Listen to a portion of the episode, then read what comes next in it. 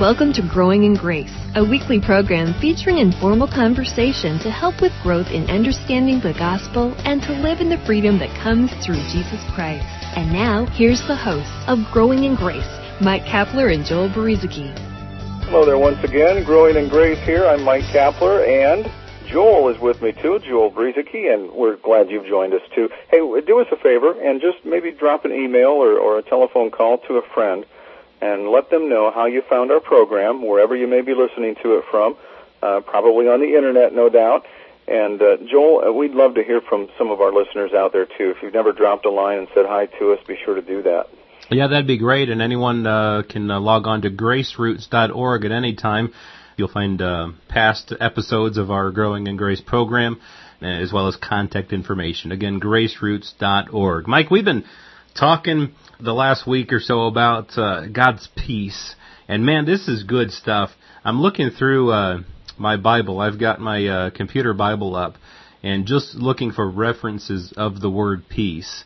And there's a ton of it in in, in Paul's epistles. And uh, as we talked about last last time, the angels uh, came at uh, the birth of Jesus and declared God's peace, you know, toward and, and His goodwill toward man. That it's it's something. It's not peace as we understand it here on earth, as in oh everything's just quiet or uh, everything's just working out just fine and dandy. But it's it's God's peace when uh, there had been a lack of peace between God and man because of sin and and the tree of the knowledge of good and evil. Ever since that time, man has been not at peace with God until God sent His Son, Jesus Christ, to die on the cross for our sins. He declared peace again with mankind, and it's something that we are walking in right now. We're walking in His peace, whether we feel it or not. You know, whether we feel like we're at peace with God or not, even if we've sinned the worst sin or the worst series of sins that we could ever think or imagine about sinning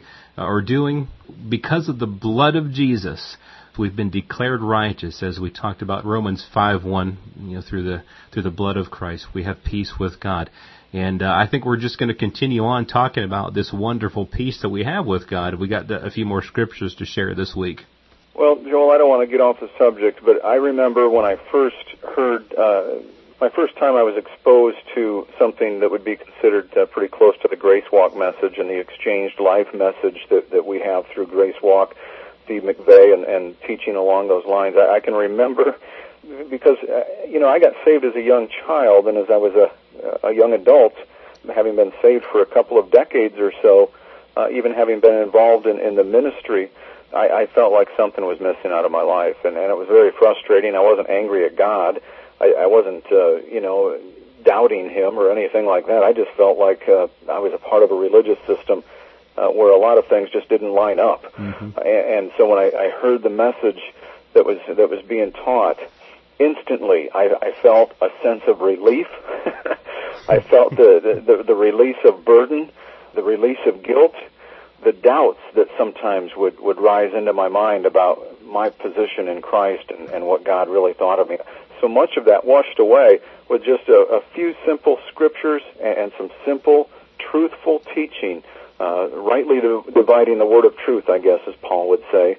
And and this pastor that was talking at that time was was talking about something that had been a big burden in my life, and that was I, I always thought that I, I had to confess every sin, even though I know I couldn't do that. It, it was always a, a big burden that I carried around my neck, so to speak. And uh, when I found out that this pastor was saying, "Look, there's one confession that's required," and that's a confession in Jesus Christ. And he taught a great message. I don't have time to go into that right now, but my point is when you begin to understand the gift of righteousness that God has poured out upon uh, his people and, the, the fact that his love for you and I is unconditional regardless of what good or what bad that we've done, he loves us the same. Uh, when you begin to get that, peace just comes in. It's just an automatic reaction. It's not something that I worked to get. I didn't conjure up a certain amount of faith and belief to receive it.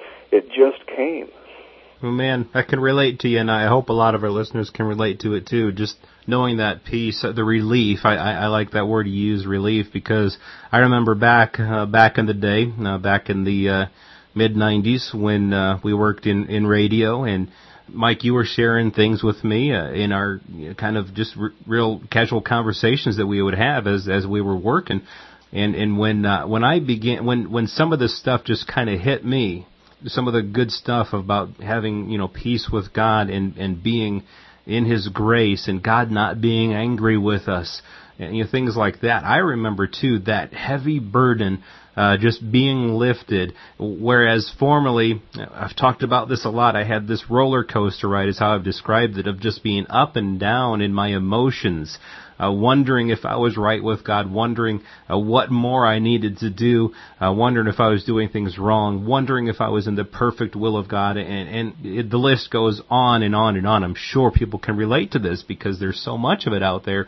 And when uh, I realized that it's all, it's not, none of this, none of this peace with God, none of my right standing with Him, none of His favor in my life is based upon anything I do or don't do, but it's based upon His grace and the peace that He has freely given through the blood of His Son, Jesus Christ. When I really realized that, man, the roller coaster ride ended and, uh, I don't remember where I got this this phrase. I might have heard it from you, Mike, or or came up with it myself. I'm not sure, but I began telling people that I'm on such an even keel now. Just my life just became this even keel. Not that bad things didn't happen. Not that uh, everything was a bed of roses. I'm just saying that in my in my understanding of God, in my walk with Him, I had such this this peace, this sense that I was at peace with God because I, I knew it was a gift and no longer based upon anything that I could do. And and I really did feel this burden lifted. No more, no longer riding on this roller coaster, but really living with this even keel because it because of God and what He had done through His Son Jesus. And and uh, I hope uh, that this message of God's grace and His peace just reaches out into the world, and so many people uh, can be set free by God's grace. Well, you know, a bed of roses isn't all that it's cracked up to be. I laid down in a bed of roses one time and you know, got all bloodied up from the thorns and stuff. Every rose has its thorn. a rose by any other name is still a rose. um, and uh, yeah, you know, Paul said, uh, "Fight the good fight of faith" to Timothy. Uh, not just fight the good fight, but fight the good fight of faith. And then later he said uh, to Timothy, "I have fought the good fight. I have finished the race. I have kept the faith." uh, when it comes to receiving the, the, the peace of God and, and, and experiencing the peace of God, uh, we know that righteousness comes by faith. Uh, it is a gift, and we, we mentioned uh, Romans 5.1, that, that peace, we now, we now have God's peace because we've been justified by faith, not by what we do. Um, now, as a Christian, with, with God living in me and through me, I have a, a nature. It, it's in my mind, it's in my heart, to want to be compassionate, uh, to want to help people, and, and to want to do good. I, I, I can't get away from that. It is just a part of who I am because because of Him. So, having said that, we still fight the fight of faith. Uh, peace comes through faith. It, it doesn't come by trying to earn anything from God. You know, if you're going to be out there trying to uh, do God a whole bunch of favors and, and hope that He rewards you for it somehow, uh, that you're going down the wrong path and and you've misunderstood what the gospel is. Uh, Jesus has done all the work uh, in, in regards to our righteousness and our eternity and our position in, in God, in Christ. And, and uh, that's all been done by Him. And it's a completed work. There's nothing we can add to it, as we said last week. So peace comes through faith. And, and this is, uh, this is something we, we just so easily get away from in religious circles. And so, Joel, I'm, I'm excited about you know, when you were talking about uh, more than a decade ago when we first started talking about some of this stuff, I don't know what I said or what my demeanor was or how I came across to you at that time.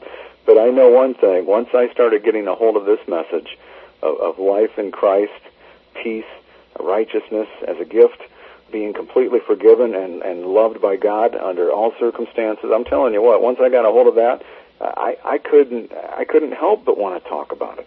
Well, Mike, your demeanor when you were telling me about this, your your face was all wrenched up and you were mean and angry. um, I don't know. I, I, I, I'm I'm surprised I even understood what you were telling me.